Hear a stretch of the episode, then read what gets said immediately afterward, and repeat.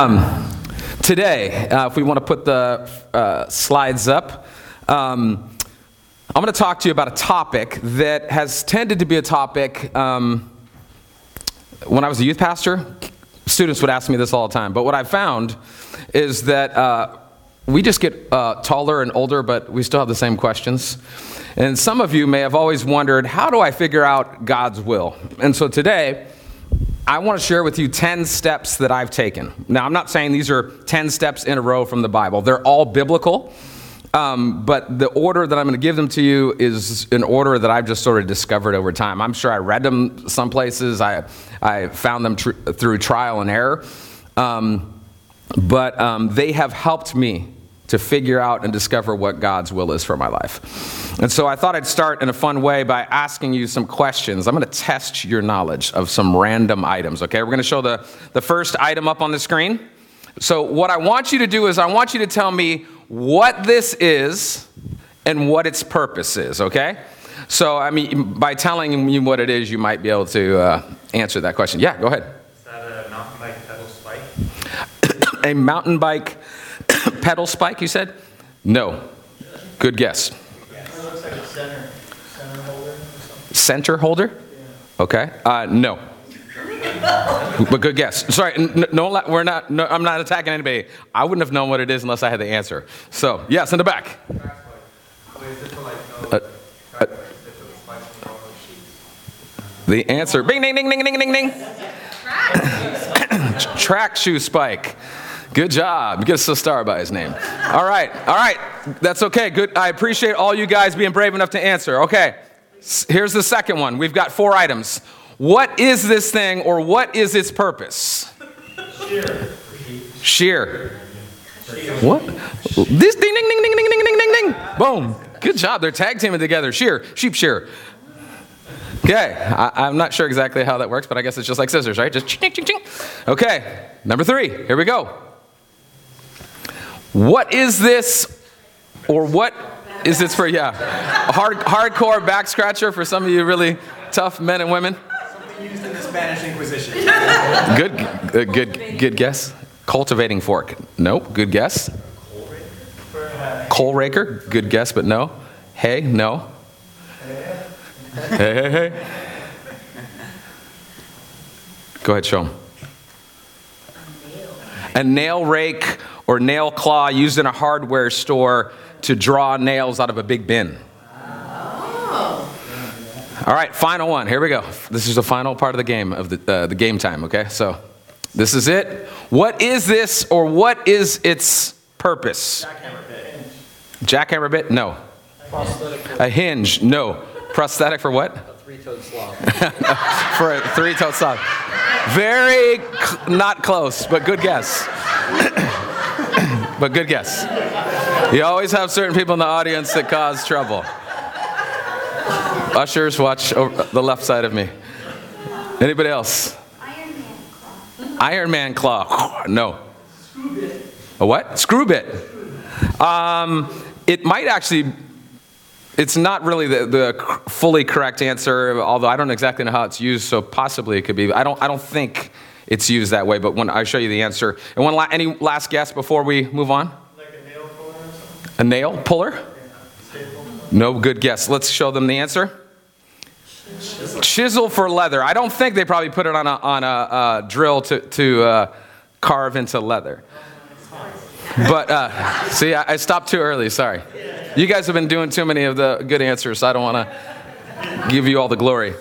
Um, the reason I show you uh, these pictures, besides it's fun, is because when you don't know the purpose of something, it is hard to figure out how to use it correct, correctly. You can try to figure out what to use it for, you can come up with a, a purpose for it, but you cannot know for sure what it is. God has created us with a purpose. He has a specific plan for each one of you sitting in this room today. He has things that He wants you to do. He created you just like each of these items were created for a unique reason and purpose. He has created you in the way He created you, inside and out, for a unique purpose. But when we look at each other, it's kind of like looking at these pictures. It's like, I think I can guess what your purpose is. But we don't always know for sure because there's too many options, right? And looking in the mirror at ourselves isn't much more useful than just, you know, uh, me trying to figure out what your purpose is. We can guess, but we can never know for sure. The best way to figure out the use of something is to go to its creator. You know, to go to ask the person that made that, like, why'd you design it? Why, is, why, why are there three pieces there that stick out? Because the creator knows why they created it exactly the way they did and what purpose it has. We call God's purpose for our life, God's plans for our life, God's will for our life. It's what God wants us to do or what God does not want us to do. And today, I'm going to talk to you about 10 steps that I've taken um, that have helped me throughout my life at different points to try to figure out what is God's will. Because it's not always uh, an easy question to answer. At some points you think you know, and other points you're like, which way now? Before I get into those steps, I want to clarify some things that will hopefully help you to understand God's will just as a concept. First, we need to remember that God has given us free choice. That means that in many ways, you can choose to do what you want to do or what you don't want to do in life. You can ultimately choose to receive or reject God. And all the ramifications that come with that. And God will give you the freedom to do it, good or bad. Really horrible choice, really good choice. Unless it is something that will affect His ultimate will for this world, then your freedom may be nudged a little bit out of the way. But otherwise, you have complete freedom. Another thing I want you to realize is that when we talk about God's will, we are actually talking about two different things sometimes. And that's what makes things confusing.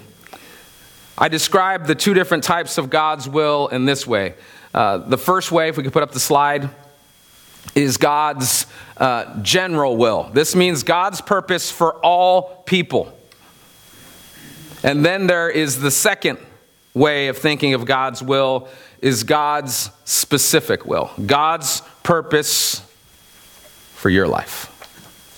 Let me give you some examples um, of God's general will in these verses. First one is 2 Peter 3 9. The Lord is not slow in keeping his promise, as some, some understand slowness. Instead, he's patient with you, not wanting anyone to perish, but everyone to come to repentance. God's general will, his will for everyone, is that he wants everyone to be saved. There's not some favorites that he really likes that he's willing to forgive, and uh, the little the other people are kind of punks. He doesn't want anything to do with them. No, he, his general will is that he would save all people, good, bad, and ugly. Second verse, John 1:17. For the law was given through Moses, grace and truth come through Jesus Christ. Those two things we need more than anything else, grace and truth come through Jesus. God's general will is he wants all of us to know Jesus. Third verse that gives an example of God's general will is 1 Thessalonians 4 3 to 6. It is God's will that you should be sanctified, that you should avoid sexual immorality, that each of you should learn to control his own body in a way that's holy and honorable, not in passionate lust like pagans who do not know God. And, in, and that in this matter, no one should wrong or take advantage of a brother or sister. The Lord, the Lord will punish all those who commit such sins as we told you and warned you before. God's general will is that we should be sanctified, that we should become less sinful than we are right now. Doesn't mean we're going to be sinless at any point, but we become less sinful. That's God's general will for every single believer. Final example. 1 Thessalonians 5:18. Give thanks in all circumstances, for this is God's will for you in Christ Jesus. God wants us to be able to pray, to be joyful, and to give thanks in all circumstances, which is a big request sometimes. But He wants us to be able to give thanks in all circumstances. That is God's general will. Example again of God's specific will is God's specific plan for Ian or for David or for Becky or for Devin or for Kara or whatever your name is. Those general uh, desires, his general will applies to you, but there are specific things that he wants just you to do, just each person whose name I've said, that might be different than his will for my life. Probably is. There's something else I want you to understand about God's will so that we don't get confused before I give you the 10 steps that I want to give you today. There are things that God wants to happen, but He is not going to force them to happen. You can think of those as God's will with a lowercase w. There, these are things that God wants to happen, but He is not going to force to happen. Let me give you an example. God wants all to be saved, right? We already talked about that. But because he's given us free will, he knows that some won't receive him by their own choice. Some will not be with him for eternity. Some will be separated from him forever and ever and ever. And it's not what he wanted, but what he allowed. He's not going to force, even though he didn't want that, he's not going to force it to happen. Okay? So that's God's will with a lowercase w. Then there are the things that God plans to do, and nothing on earth or in hell will ever stop them from happening. You can think of this as God's will with a big capital W. Example is God's plan is that he will defeat Satan one day and create a new heaven and a new earth, and there is no chance in heaven, earth, or hell that it's ever not going to happen. You're not going to finally, oops, the devil won. End of story. No, never going to happen. Example of what you plan versus what you want. I would love if everyone in my church, we have a service in the afternoon, if everyone who's a part of my church, I want them all to show up. But I know they will not all show up. And so I plan accordingly. So, again, with God's will, sometimes we forget these things. There's these subtle little differences when we talk about God's will. If you want to know God's general will for all people walking the planet, it's very easy. All you have to do is look in His Word. You'll see it over and over again. You'll see thousands of examples, thousands of lessons, thousands of stories, thousands of instructions over and over. And the more you read God's Word, the more you will know His general will for your life.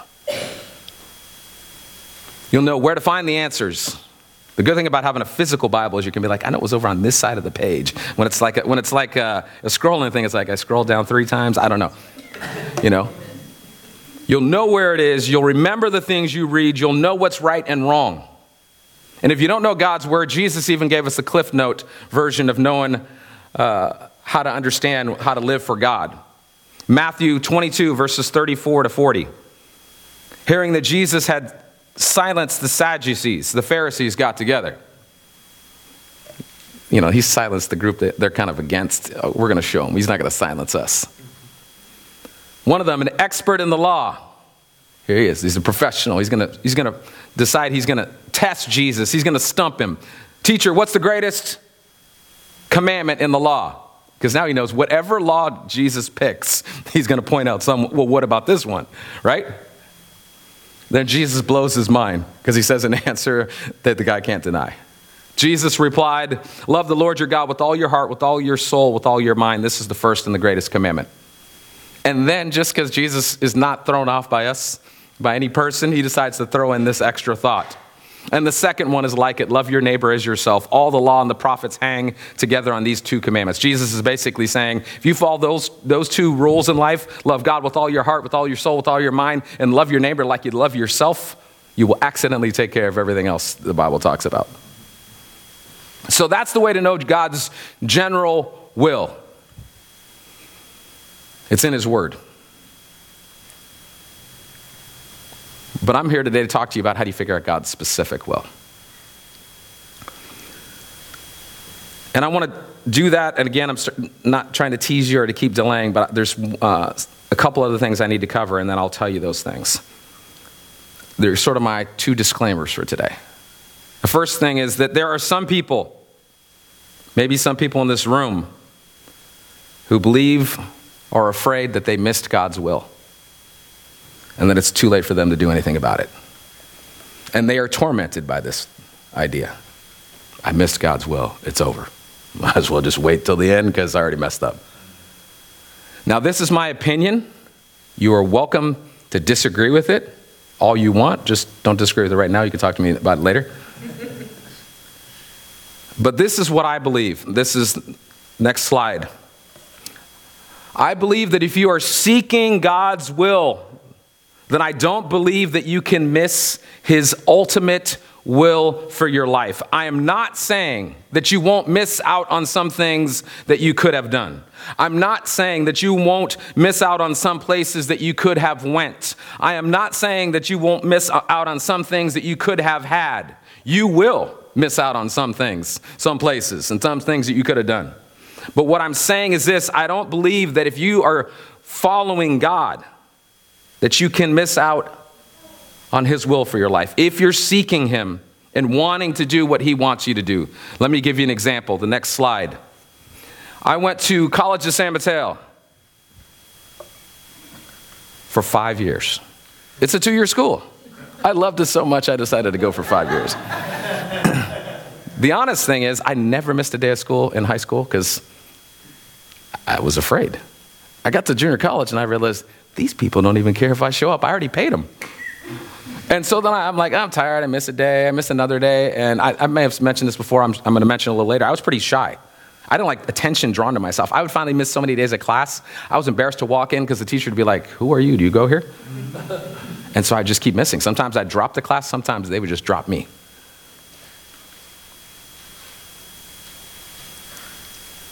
This is the crazy thing. I took five years out of two year school. By the time I went to Bible college, this was the craziest thing. I was the exact person that I needed to be when I got to Bible college after five years of going to the two year school. I would never have been able to do the things that I did when I went to Bible college when I first graduated from high school because I hated public speaking. And how was I going to be in ministry and everything I did in Bible college if I was still that person? The other thing is, I met my wife. I would not have met my wife, Sue, if I went to Bible college straight out of college, or even just was efficient and got out in two years. Let me give you an example from the Bible. Abraham lied and said Sarah was his wife because he knew she was very good looking and he thought, um, yes, sorry. Yeah, lied and said she was his wife. Thank you for catching me. Sometimes my mouth's going and my, my mind hasn't caught up with the mouth. Said it was his sister because he figured if, if she's good looking and she's my sister, I get rewarded. If she's my wife, I get killed. It was not God's will that he lie. But what happened? God used that stupidity, the bad choice, and God used it to bless him because they're all, get out of here, here, take extra sheep and everything else. This is what I'm trying to tell you. I believe that because God knows the beginning from the end, God is outside of time. I believe that God has your mess ups worked into the plan. God knew that I wasn't going to be proficient, efficient, any, any other nice word, and, and I wasn't going to get done right away. Maybe he, maybe, you know, it would have been a nice idea, but God knew this guy's going to take a long time because, I, and that's okay because I need to, I need to fix him. Uh, I need to make him who he has to be before he gets to this place. So I'll let him stall out. I'll let him goof off. I'll let him sleep in. I'll let him be too scared to show up. But I'm going to work it in the plan so the exact moment that guy walks onto that campus is exactly who he needs to be so that I can make him do the next step that I need for him to do. So I don't believe you missed out on God's will and it's too late. You might have missed out on some things, but His ultimate will for your life is still possible. One last disclaimer before I finally get into the 10 steps I've been teasing about. Next slide. Not all decisions in your life have the same level of importance. Some people think you got to ask God's will about everything. Not all decisions matter. Like how you style your hair, what outfit you wore today. You don't have to ask God. God gave you a brain and hopefully a sense of style. Use it. He's not wanting you to ask him for every little thing. Like you don't, right? You don't, you don't want your kid asking you every little thing. You want them to start taking their own initiative. God wants you to. So you don't have to ask God's will for every little choice.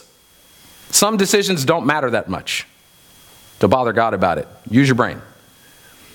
But there are some decisions that have massive impact on our lives, like who we marry, what type of jobs that we take, where we live. Those are all things you ought to ask God Is this your will? You want me to do this? I was once reading an article in Campus Life magazine. It's a Christian magazine for college students. I don't even know if it exists anymore. It told a story about two guys who were hiking up on a, uh, a trail, up, up, a mountain, and um, it really changed the way I thought about God's will. I'd always thought if God, uh, God's always going to tell you what choice to make when it's important. And the story changed my mind. This is what it said. There were two guys that were hiking up a path on a clearly marked uh, path. You can show the next slide. And at one point, they get up this, everything's clearly marked, right? It's like they know exactly which way to go. They get to a point in the path, and there is a fork in the road. They're trying to get up the hill. The only problem is there is no sign that says go to the left to get to the top, go to the right to get to the bottom. There's nothing. And so they're just like looking, trying to figure it out. Finally, they just choose one. And they ended up getting to the top of this um, mountain. Later, on the way down, they bumped into a forest ranger, and they're like, What's up with the clearly marked path? But suddenly there's a fork, and you, you don't say which way to go. And this next slide shows you what the forest ranger said. He said, We only post signs telling what direction to go when it matters. When either road will get you to the same place, then we leave the choice up to you. I think that's how some decisions in life are. When we seek God's specific will for our life, God will only make the choice clear when it matters. Sometimes, not all times, not every time, sometimes. Either of two choices will get you to the same place, and God's just saying, just choose. They'll both get you there. Before I read this story, I always thought God was going to say, go left, go right. But sometimes, sometimes, both will get you to the same place. And God's just, He's not telling you because He's just saying, just choose.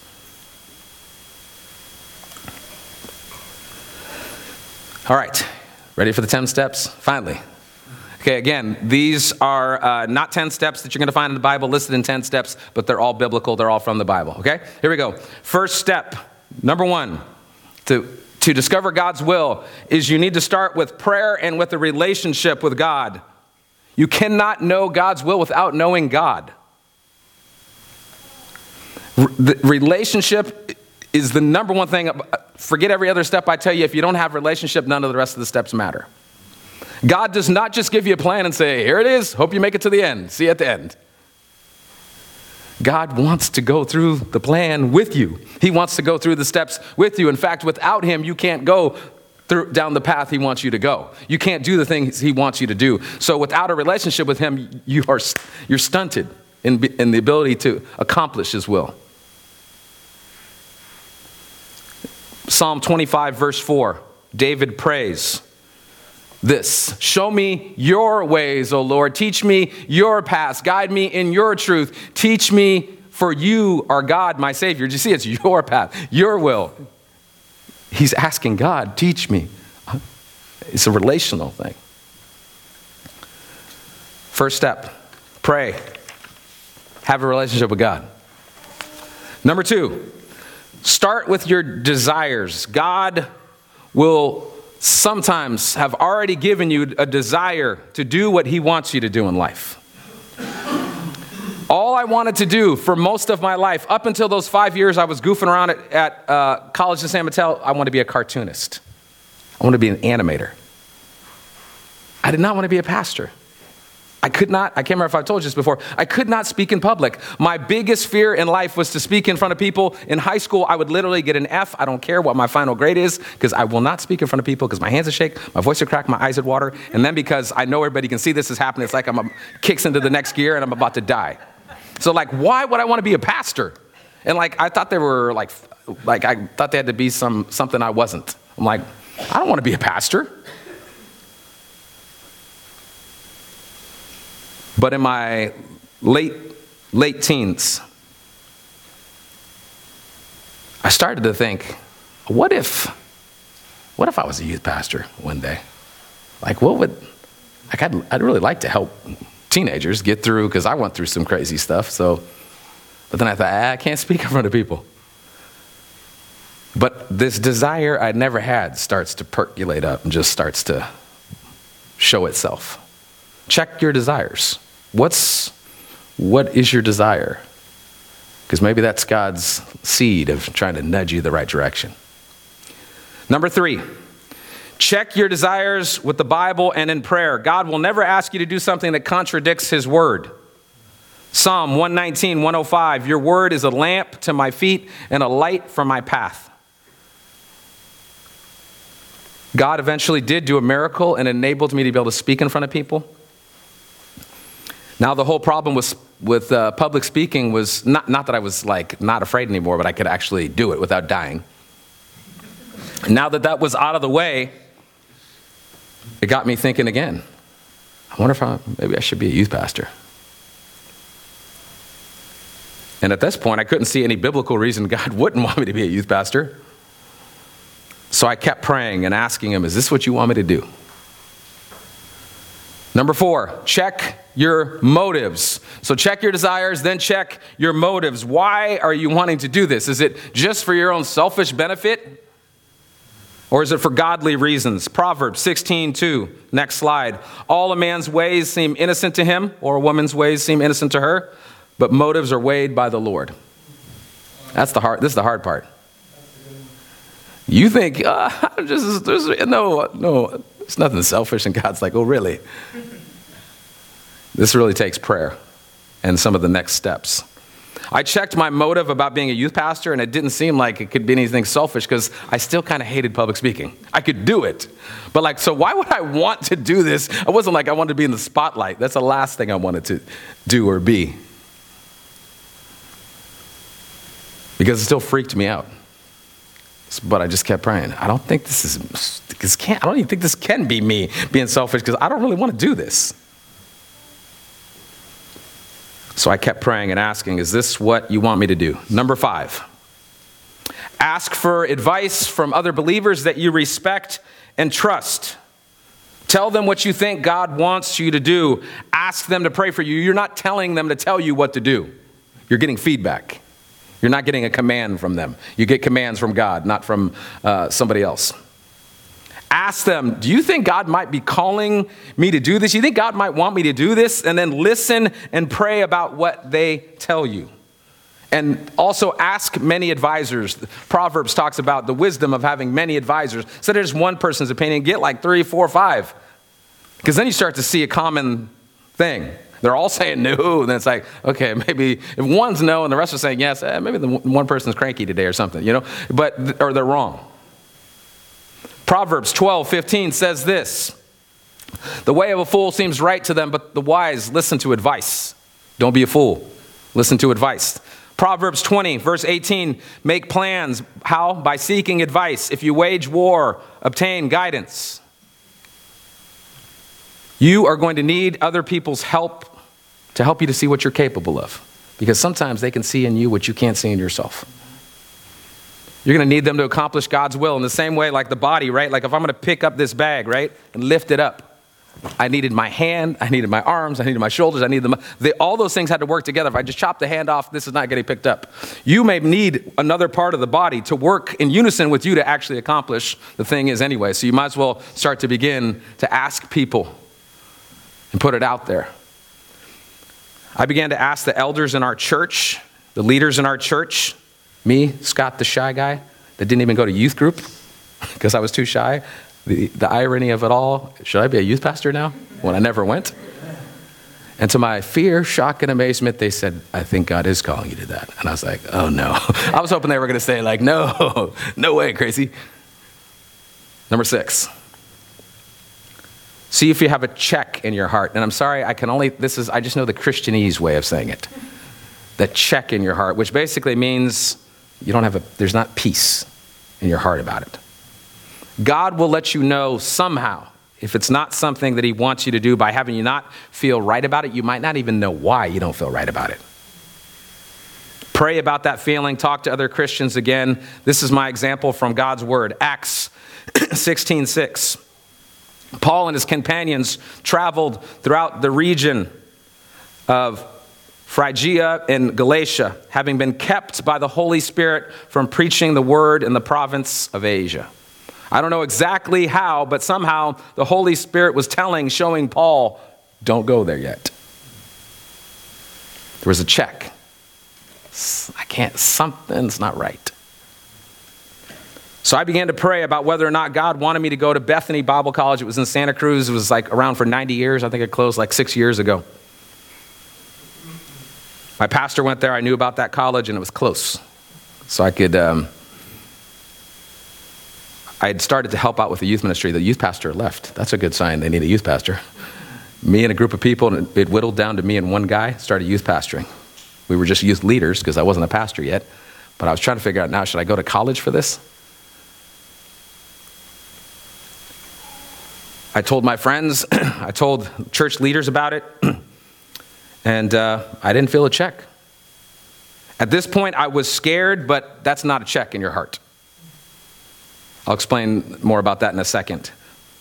Number seven, if you don't have, if there's no check at this point, guess what? Take the first step. Now, notice I didn't say run all the way, just go for it. Just take the first step. Now, again, let me emphasize this. This does not mean you will not be scared. This does not mean there will not be any resistance. You probably will be scared. There probably will be resistance of some kind. That does not mean there's a check. When I've given this talk before, one lady in the audience, because we had a time for question and answers, asked me, When were you not afraid? And I was like, I was afraid the whole time. I was never not afraid. So being afraid is not a check in your heart, it's just you being scared which, right, we, are scared all the time anyway, right? So whether we're doing God's will or not, we get scared about things. That's not a check in your heart. Let me show you from Acts. Sometimes everything seems against you, but there's no check in your heart. Acts 21, 14, uh, four, sorry, 4 through 15. Find the, the disciples there. This is Luke talking, telling the story. We stayed with them seven days. Through the Spirit, they urged Paul not to go to Jerusalem. But when our time was up, we left and continued on our way.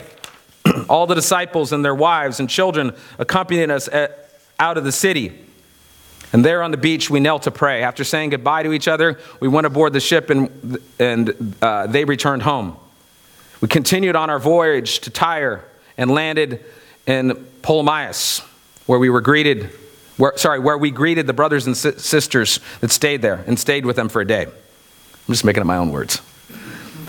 Better watch, read up there, make sure I'm not adding new things.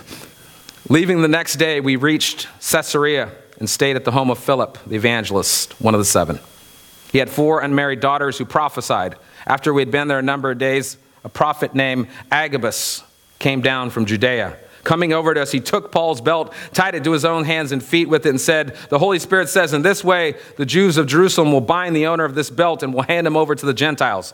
There's a lot of opposition. They're even saying, This is what God is saying. When we heard this, we and the people pleaded with Paul not to go to Jerusalem. Paul answered, Why are you weeping and breaking your heart? I am ready not only to be bound, but also to die in Jerusalem for the name of the Lord Jesus.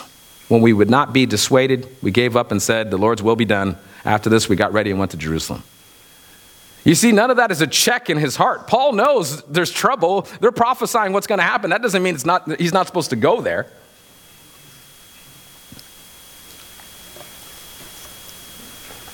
Also, I want you to realize is sometimes when I say take a step, sometimes taking the first step helps you to see where to go next. You know, if you imagine trying to go across a creek and you're like seeing these, these stones and you're thinking, oh, I could go to here and here. And then you get out and you're like, oh my, that was that is a way bigger leap than I thought. Like, I got to go back, and now I got to go, okay, now I can leap to this one, and I can make it across. Sometimes, as you're taking the path, you realize, oops, I got to now, but you don't know until you take the first step. You can't, you can't get every step all worked out before you begin. So begin. I thought God was calling me to Bible college. Everybody said yes. There was no check. And so I took the first step and I applied. Number eight, we're almost done. If God does not close the door when you take the first step, sorry, if, if God does close the door when you take that first step, start the process over. When I say close the door, it just means that He will not allow you to move forward in whatever way, direction you thought He wanted you to go. If you've been seeking God's will, then God will close the door if it's not something that He wants you to do. He might be telling you no, or He might just be saying, Not yet, you're going a little too quick. I got to set some things up, or you're not ready, or they're not ready for you. Don't be mad if God shuts the door. Just start the process over. Keep praying, see what He's telling you. Romans 1 11 through 13.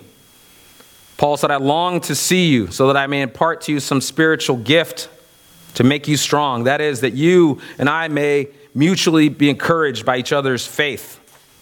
Listen to this. I do not want you to be unaware, brothers, that I planned many times to come to you but have been prevented from doing this until now, in order that I might have a harvest among you, just as I have had among other Gentiles. Paul's saying, I was trying, and the door kept closing. But notice Paul's attitude, but that's okay, because now is the time so that I might have the right harvest. If God shuts the door, it's not because he's punishing you, he's saying, not yet, but when the timing's right, it will be best.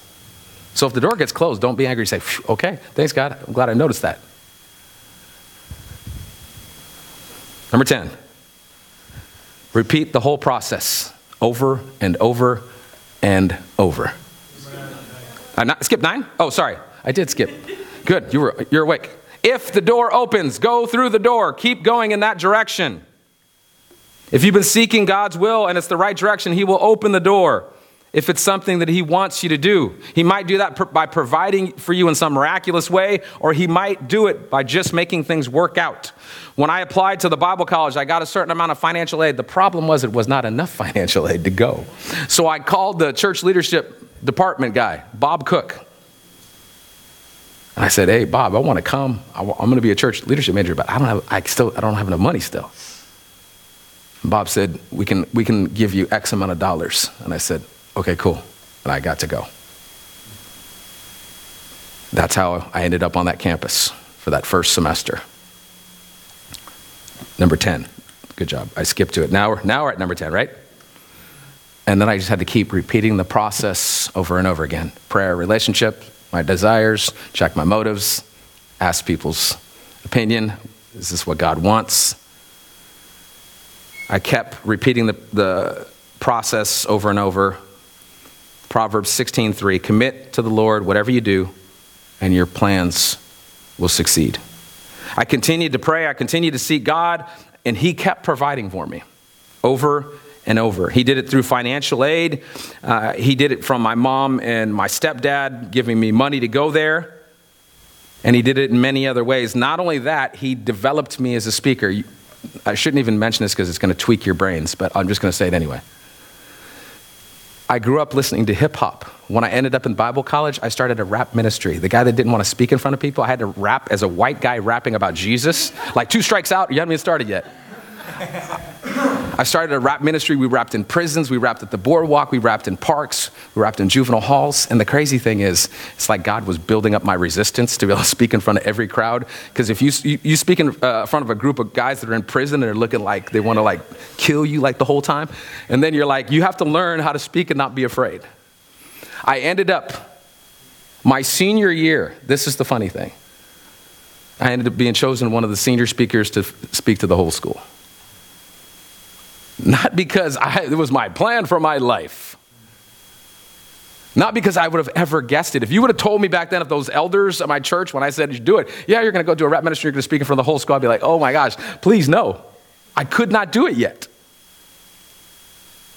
But God kept opening doors.